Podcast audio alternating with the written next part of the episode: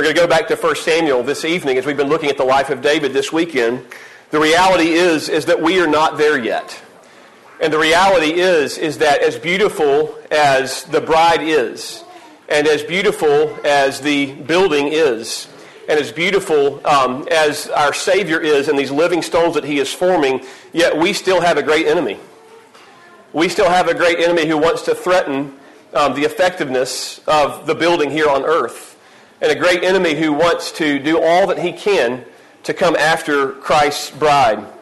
And so this evening, um, the title of the message is The Ugliness of Sin. We just talked about the beauty, but the ugliness of sin and the grace of repentance. We'll get to some beauty, Lord willing, at the end. But we have to recognize when we come before God's Word is that the Bible is very honest with us about the wretchedness of our sins. The Bible is very honest with us about the, um, the, the damage and the danger and the destructiveness of sin. And as we look to God's Word, as, as James tells us, it's like a mirror for us, isn't it? It's a mirror for us. And so let's look first this evening at some of the ugliness of sin. Let's look at Saul first of all. If you look in 1 Samuel chapter 18, we're going to look at Saul briefly, then we'll look at David. So in 1 Samuel 18, the context that we've already looked at some this weekend was when, was when David, um, he, he, he was able to kill Israel's enemy. He was able to destroy Goliath. And there was great joy and there was great celebration. This is when um, the, they came back from the slaughter of the Philistines, of the great victory, and there is music and there is dancing. And in 1 Samuel 18, the women answered one another as they played and said, Saul has slain his thousands and David his ten thousands. And Saul was very wroth. And the saying displeased him, and he said, They have ascribed unto David ten thousands, and to me they have ascribed but thousands. And what can he have more but the kingdom? And Saul eyed David from that day and forward. And it came to pass on the morrow that the evil spirit from God came upon Saul, and he prophesied in the midst of the house. And David played with his hand as at other times, and there was a javelin in Saul's hand. And Saul cast the javelin, for he said, I will smite David even to the wall with it. And David avoided out of his presence twice. What's going on here? Well, if we're honest, we're very familiar with Saul's struggle. Hopefully, not to the point of throwing spears at people to kill them, although we've done that in our hearts. But we can identify with Saul's issues here, with his struggle here, because we ourselves are sinners, aren't we? And so what you see here is that Saul, his, his loves were all messed up. That's where sin comes from. Our loves are all messed up. Either, either we love good things too much and above, over and above the Lord, or we just love bad things. And at some level, it really comes back to we just love ourselves too much. And so what you have here with Saul is, is, is instead of praising God, saying, Hallelujah, praise the Lord, Goliath was killed and we are delivered from our enemies. Because remember where they had just been for weeks. For weeks they had been where Israel is in fear and trembling because nobody has the courage to go take on Goliath. And Israel's in trouble. And now God raises up David. He raises up the champion, the conqueror of Israel, and he's able to kill Goliath, and they get the victory over the enemy. And everybody's praising God and rejoicing. But it says that Saul, when he heard the praises, and when he heard that David got more credit than him, it says Saul was very wroth. That's an old English word translation, but the idea in the Hebrew is, is he was boiling. He was flaming hot. He was angry. He was jealous. Why? Because Saul loved himself. He was a man after Saul's own heart. He was about Saul, and he said, "What more?" He he eyed David. I got my eye on him because he is a threat to what I love. And Saul loved himself. He loved his position. He loved his power. Saul loved himself. The reason that we um, are, can understand this struggle is because we're personally familiar with it, aren't we? Just a little, just a little, this is one sampling of our sins. You, you have success at something, and then someone else has more success at something. Instead of being happy for them and praising God for that, you're, you're wait a second. They're better at that than me. Some of you guys in sports, you do well, someone else does better. And what's your response? I want that. That's for me. Some of you young ladies think, I'm pretty beautiful. And then some beauty queen comes along and says, I don't like her. Parents sometimes can, can, can be jealous of the success of other children because they think it makes mine not look as good. Like we said this morning, am I driving anybody's neighborhood? Right? Now, I know this kind of thing would never, ever happen among the saintly young people that we have here tonight, okay? But just imagine, just imagine there's a scenario like this. Young lady A has her eye on boy X, we'll call him. But boy X has his eye on young lady B, not young lady A. And let's just say that young lady A says, I've got my eye on young lady B. And she's a threat to me, and so I'm going to do whatever it takes to get boy X's eyes off of B and back onto me. Whether it's gossip about her, whether it's slander, whether it's this or that, I want what that person has. Listen, we, we, can, we can apply that in a hundred different scenarios, can't we? But it all comes down to what? Saul and we love ourselves too much. Look at what Saul does. So, and, here, and here's the deal. We, we all are going to struggle with those roots of sin, but the admonition tonight is, is don't feed that. Okay? Don't feed that. You and I all, because we're sinners, we have the poison of jealousy and envy and too much self-love within our natures. But the Lord calls us as believers through the Spirit to put sins like that to death, to get the sword out and stab it to death and not feed it. But what did Saul do? Saul fed and nourished this love of self. And where did it take him? It take him to say, I'm, I'm willing to murder you. I'm willing to throw a spear at you to kill you because I want to protect what I love. I love my position, my kingdom, my power. Look at what he did. Well, that doesn't work. David escapes. In verse 17, Saul says, Well, I'll use my daughter to get to him. Manipulation. I'll use my daughter to get to him. It'll be the honor to be the son in law of the king. And so Saul says to David, verse 17, Behold, my elder daughter Merab, her will I give thee to wife. Only be thou valiant for me and fight the Lord's battles. Hey, you get my daughter, you be the general, go, go to battle a lot. Why? For Saul said, Let not mine hand be upon him, but let the hand of the Philistines be upon him. Now we're getting clever, aren't we? So I tried to kill him, it didn't work. Now I'll be nice to him. Hey, David, David, you want to be my son in law? You see that, that daughter? Just, just go fight some battles for me. And Saul's thinking, you know, chances are he's going to die in battle. It won't be through me, but I can still get of the, rid of this threat to what I love, which is myself. I believe it was um, John Owen that said these words Be killing sin, or it will kill you. Believer, heed that tonight. Be killing sin, or it will kill you. Now, praise the Lord, one day, one day, as our brother just preached to us, we will never, ever, ever, ever have to worry about that again. Praise be to God. But until we get there, but until we get there, we better be about the business of strapping up the sword and going to war every day. Every day. Now, let's look at David. 2 Samuel chapter 11. You, you know the story. I won't read it all, but just a few verses in 2 Samuel 11 starting in verse 2. What, what we're doing in the first part of the message is, is what Scripture does. It's showing us. We have to see it. We have to see it. It hurts. It's showing us the ugliness of sin. The ugliness of sin. Verse 2. It came to pass in an evening tide that David arose up from off his bed and walked upon the roof of the king's house, those flat roofs that they had in that architecture. And from the roof he saw a woman washing herself, and the woman was very beautiful to look upon. And David sent and inquired after the woman. And one said, Is not this Bathsheba, the daughter of Eliam, the wife of Uriah the Hittite? And David sent messengers and took her, and she came in unto him, and he lay with her. For she was purified from her uncleanness, and she returned unto her house. And the woman conceived and sent and told David and said, I am with child. David sees a beautiful woman. There's nothing wrong with that in and of itself.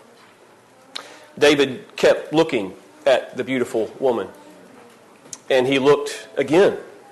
And he looked again. He began to have a strong desire for the forbidden. And he didn't stop there. He ignored what were surely the alarm bells of conscience just ringing really loudly in his head. But he, he ignored it. And notice the language it says he sent and he took her. David took something for himself which was not his. All because in this moment, David, pleasing his own forbidden desires, was ruling his actions rather than the fear of God. Listen, this is David. This is David, the man after God's own heart. This is David who said, God, I care about your glory so much, I am willing to go face that giant. Because, because he has mocked you, and the battle is yours, and I care about your glory. This is the David who said, God, I fear you so much and I trust you. I will not take vengeance on Saul, even though it will make my life easier right now. This is David who already had written many, many psalms of worship because he was the sweet psalmist of Israel and he loved to worship God. He loved to worship God.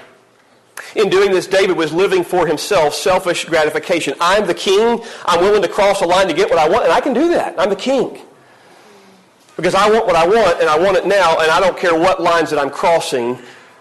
And you know what the prophet told him he really did? The heart of his sin. He said, David, you have despised God. You've despised God's command. You've set God's command aside. You thought little of God in this moment when you took for yourself what was not yours to take so that you could fulfill your own selfish desire. That's really the root of sin, whether it's this sin or any other sin. Now, if we need any more warning tonight, listen to this. We often hear, and you young people probably get tired of us picking on you, and we're sorry, but it'll just be that way. Um, we, we, we, often hear warnings about the sins of youth, and that's appropriate and right because it's biblical. The Proverbs are full of it. Flee youthful lust, 2 Timothy, and all the rest. But listen, what about the sins? What about the warnings of the sins when you're past youth? David likely was about 50 years old. He'd already been mightily, mightily used by God. Okay? David had a palace. He had security. By his own mistake, he had multiple wives. He had a popular opinion of the people. You might think, well, surely that's enough, right? Surely that's enough. But heed the wisdom of Proverbs 27 20, where it says, Hell and destruction are never full, so the eyes of a man are never satisfied. You feed the sinful nature, it'll keep eating. It, it'll eat as long as you feed it. As long as you feed it. Kill sin, or it will be killing you. How does sin work? It tells us in the book of James. Um, uh, every man is tempted when he's drawn away of his own lust, his own desire, and enticed. And when lust, that desire has conceived, it gives birth to action. When its lust has conceived, it brings forth sin. And sin, when it's finished, brings forth death. I remember Brother Bobby Pro preached that so well one time. He said, wherever you're at in the process, stop. Wherever you're at, stop. So, so if David saw, he couldn't help that. But if he looked and he looked again, stop right there, David, Timothy, whoever you are. Stop right there. Go ahead and confess that right there. Then, if you have, um, if, if you've gone even further with this sin, whatever sin that it may be, wherever you are, stop it right there. Because you know what happens? As Brother Zach always says, sin takes you farther than you originally intended to go. So David goes into what I call sinfully creative overdrive. All right, I got a problem now. And I tell you what, the human mind can work well, really sharply when it's trying to cover up sin.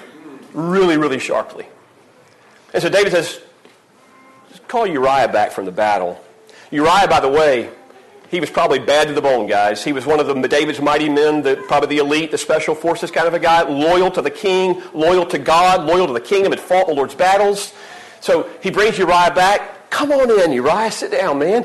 Tell me, I just, how is the battle going? David didn't give a rip how the battle was going. What he was saying was, I want to manipulate you. I want to manipulate you. I can smile, I can hug you, I can say, You're a great soldier. Thanks for helping out the kingdom. I tell you what, Uriah, look, you, you deserve a couple of days off. Go spend some time with the family. By the way, I've got some catering, got a good meal for you, some wine, some good food. Go down there and have a good time with your family. You need the break, you need the refreshment, then you can go back to the battle. And to David's shame, Uriah didn't go. It's like, King, all due respect, but we're fighting God's battles out there. there there's work to be I can't be, I can't be having a family vacation while my, my men are out there working and laboring. I, am sorry, I've got to go back. So David says, all right, let's go to plan B. Uriah, I'm going to send you a message with you over to Joab. You see how awful sin is? This is from David, a man after God's own heart. Be killing sin or it will kill you. Hey, would you send this message to Joab? I got some you know, military strategy for the battle. Don't look at it, just send it on to him. And what is it? It's, it's Uriah's death warrant. And it works. It works. It works. The snowball effect of sin. The snowball effect of sin. My study Bible, the Reformation Heritage KJV Study Bible, says it this way A look led to lusting. Lusting led to adultery. Adultery led to lying. And lying led to the murder of a valiant soldier. Remember when we were at camp and we looked at the Lord's Prayer? We need to pray that one, don't we? Lead me not into temptation, but deliver me from evil. What we're saying, Lord, would you so guard me? Don't let me be swallowed up by temptation. How about this prayer from Psalm 41, 141? Lord, would you set a guard over my mouth? Keep the door of my lips. It's like you're asking God to put a, a guard dog or a, a battalion of soldiers round about your mouth to keep me from saying things I don't need to say. Those are good prayers to pray, folks. Turn, Psalm 119, Lord, would you turn my eyes away from vanity? Don't, don't let my gaze be, be uh, put away from Christ and His glory and His beauty and the beauty of the bride and all these, these glories that we have in your kingdom. Would you keep my eyes fixed and focused upon you and not this other stuff? 1 Corinthians 10, verse 12 says, after it rehearses many of Israel's sins, one of the takeaways of the Apostle Paul there is take heed when you think you stand, lest you fall. Lest you fall. Now, as bad as that is, let me give you a little bit more ugliness. Here's the harvest of David's sin. The, he, had, he sowed the seeds of sin, and then he reaped a harvest. The harvest of David's sin looked like this the death of the son between he and Bathsheba.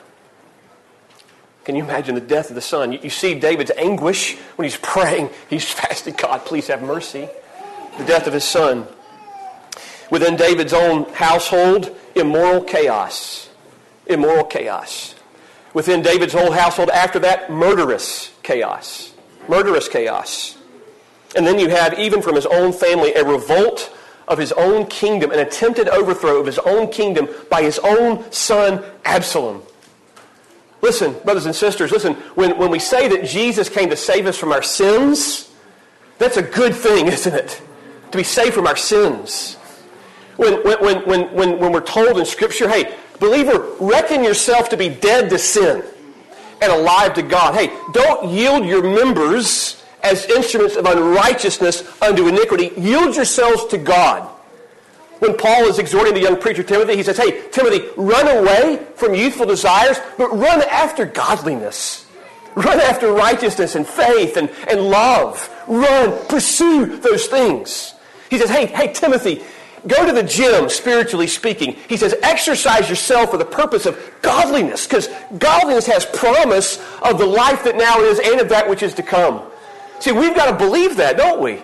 We've got to believe that, that Lord, walking with you, uh, to be a doorkeeper in your house is way, way better than to dwell in the tents of wickedness, as Dan preached to us earlier today. Now, let's think about this for a moment before we look at the grace of repentance. That's the ugliness of sin. Can you imagine living in Israel around this time? Maybe after the revolt, I don't know, and somebody says, it's kind of like the first time I went to Nicaragua. I got there, the taxi driver said, What do you do? I said, I'm a pastor. He said, You're a good one or a bad one? I I think I'm a good one. I hope, you know. Bad reputation down there for pastors, deservedly so. Somebody would say, You're a good old Israelite. Hey, your king. Tell me about your king. Is he a pretty good one? It's complicated. it's comp. Listen, he killed our enemy Goliath when nobody else had the courage to. He loves to worship God. Let me show you some of these psalms that he's written. He, he's been a faithful king. He cares about God's glory, but it's complicated. It's complicated.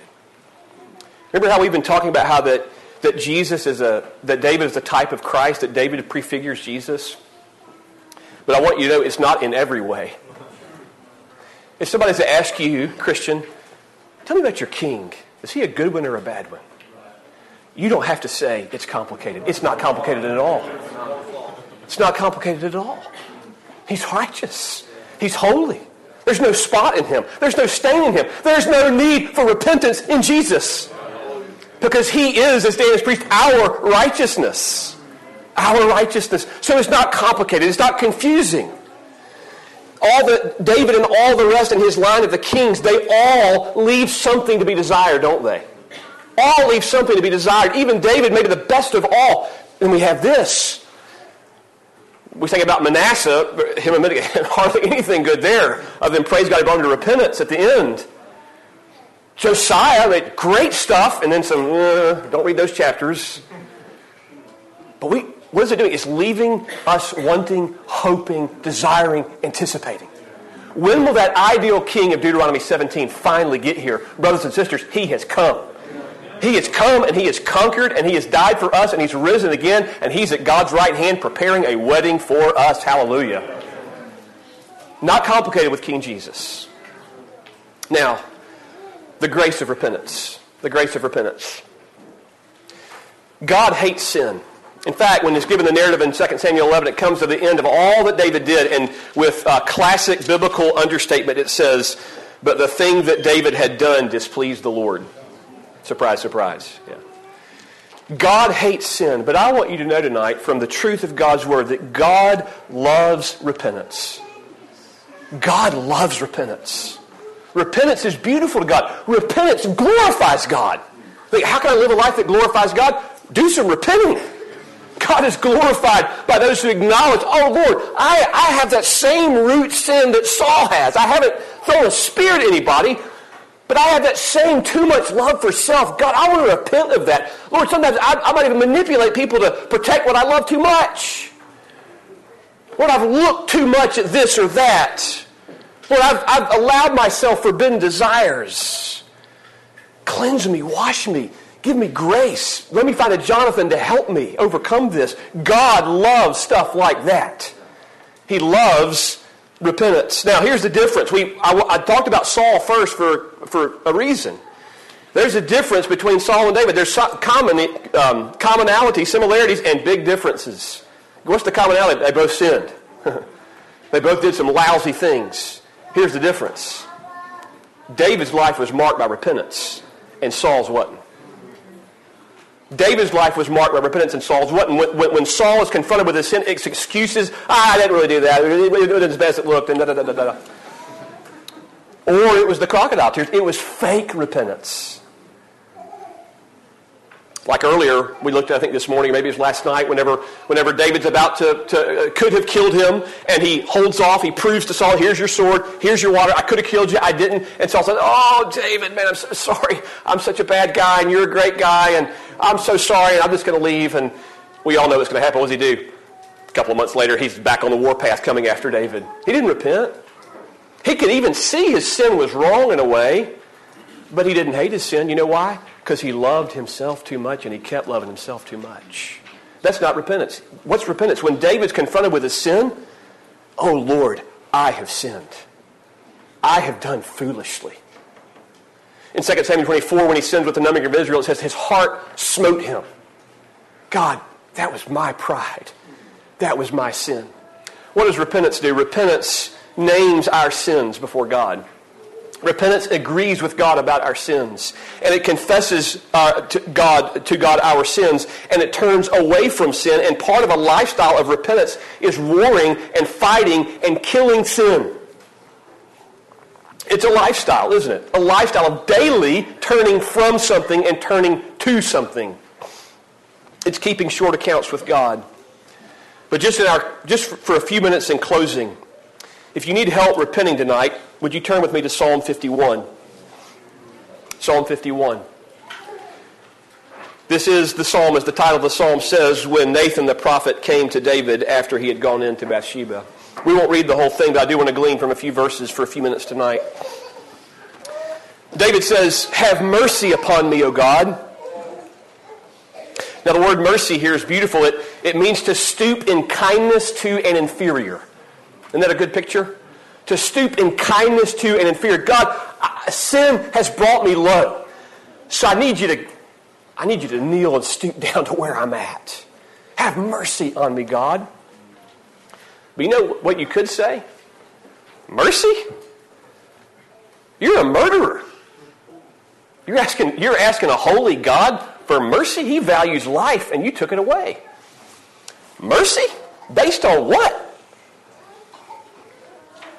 God loves marriage, the purity of it, as Dan preached to us. You want mercy based on what? But here's the beautiful thing about David. Here's what I love. If there's anything I love about David, I love this about David. David knew something. David knew his God. He knew the character of his God. That's why he had the audacity to say, Have mercy. Because David knew his God. Based on what? Well, based on this. Have mercy upon me, O God, according, based on this, according to thy loving kindness. I know him, David could say. I know him. I don't deserve it. I can't bargain with him for it, but I know who he is. And he is a God of covenant love. He's a God of steadfast faithfulness. I know it. He's revealed it to me. I've experienced, David could say, God, have mercy, not based upon my family name. Don't have mercy based upon me because I killed Goliath. I don't want to bargain. I don't have any chips to, to you know, trade with you. Just have mercy because you are a God of covenant, faithfulness, of loving kindness to your children. That's how you can start to repent. According to the multitude. don't you love that? The multitude. That, kids, that means a lot um, the multitude of thy tender mercies blot out my transgressions. This expression, tender mercies, is beautifully translated. These Hebrew words have a lot of word meanings, but, but one of the ones from this word is it speaks of a mother's womb and of compassion. Of compassion. Now, we've heard a lot of crying babies tonight, hadn't we? Bless you, mothers. what do you think about a mother's womb and compassion? That little baby's crying, Come here. Come here. You're mine. I'm going to I'm to take care of you. I'm going to I'm to calm you down because you're mine. So, sinner, right? Sinner, you can come to God and say, God, would you do like that to me? In my sin, in my filth, would you have mercy upon me according to the compassions of a mother's womb, as it were? According to the multitude, Lord, of your tender mercies. David wants to be cleansed. Wash me thoroughly from my iniquity. Cleanse me from my sin, he says. Well, let's skip down. We might ask this question. We might ask this question. Well, wait a second. I thought God was holy. I thought God was just. You mean that God can just kind of snap his fingers and tell a murderer and an adulterer that he's forgiven? It's just that easy? David knows better. David knows better. David knows something. Look at verse 7. He says, Purge me with hyssop, and I shall be clean. Wash me, and I shall be whiter than snow. What are you talking about? Pur- hyssop? If you hadn't read the Bible, you not have heard of hyssop. I haven't, except for this. But it, it's, a, it's an herb from the mint family, if you want to know. But hyssop has powerful imagery in the ceremonial law. There was a, there was a ceremony for the purification of a leper. And in that ceremony of the purification of a leper, two birds were killed. And, and, and, and the, the, the, the live bird, they would take cedar and hyssop and the blood of the slain bird and sprinkle it upon the living bird. And what would happen? The living bird would fly away free. It was also used in the Passover when the death angel was coming through and he said, Kill the Passover lamb and get a bunch of hyssop and dip it in the blood of that Passover lamb and put it upon the doorpost of the house. And what would happen? That house would be spared from the death angel. What would happen to the leper? He would be declared to be clean and healed from his leprosy. So when David was saying, God, would you purge me with hyssop? He's looking past the ceremony and he's recognizing by faith, God, based upon a blood sacrifice that you will provide, purge me and cleanse me and wash me. And you know where that's pointing, don't you? That's pointing to the Lamb of God that was slain, the greater David. The son of David died for David. The son of David bore the guilt and the adultery and the murder and the conniving and the deception and the lying of David. And so David says, Purge me with hyssop, Lord, and I shall be clean. So in our sins, we can sometimes feel so defiled and so wretched that we dare not approach or see. I don't know if he really will. Look at what look at David's boldness here. It's pretty audacious, isn't it? But he does it because he knows his God and he knows the sacrifices God will provide. It says in Hebrews 9, Now once in the end of the world hath he appeared to put away sin, by the sacrifice of himself. Listen, the scripture speaks in Revelation 1 unto him that loved us, get this, and washed us from our sins in his precious blood. Isaiah 1 Come now, let us reason together. Though your sins be as scarlet, they shall be as white as snow. Praise God. Can God do that? God can do that. Jesus has done that. Praise be to his name. Well, in closing, let's, let's look at this just briefly. David knows he needs restoration. And he knows what God wants. Verse 6 Behold, thou desirest truth in the inward parts, and in the hidden part thou shalt make me to know wisdom. David said, God, you want the real deal. You don't want anything fake. You don't want anything halfway. You want truth in the hidden parts. verse 10, God, you can give that. Verse 10, here's David's prayer God, create in me a clean heart and renew a right spirit within me. That's a prayer of repentance. God, based upon the fact that you've cleansed me by the blood sacrifice of Jesus, now I need renewal. I need cleansing. So where I love myself too much, Lord, create within me a heart that dies to self and is far more enamored with you than myself. God, create within me a heart where I don't despise you in your ways, but rather I prize you and I'm willing to die to my sinful flesh in order for you to be glorified and praised. Lord, create within me a heart that would say, you know what? If, if that boy likes young lady B, I'll be okay. Now, I don't mean that trivial. Those are real life, boots on the ground struggles, aren't there? Aren't they? Because if I have the Lord, I can be content with Him, and He will lead me and He will guide me. I don't want to hate someone with my actions. I want to love them. Lord, create within me a heart that's satisfied and content with you and bows before your ways. And you know what's encouraging? God can, and God does do that. God creates within us again and again. He renews within us clean hearts and renews right spirits within us. In David, this weekend, we have seen, we have seen blessed moments, faithful moments, wretched moments. But in all of it, in David's life and the lives of all of his people, what we see most of all is the faithfulness of a covenant God. May God's grace be upon you here at Grace Chapel.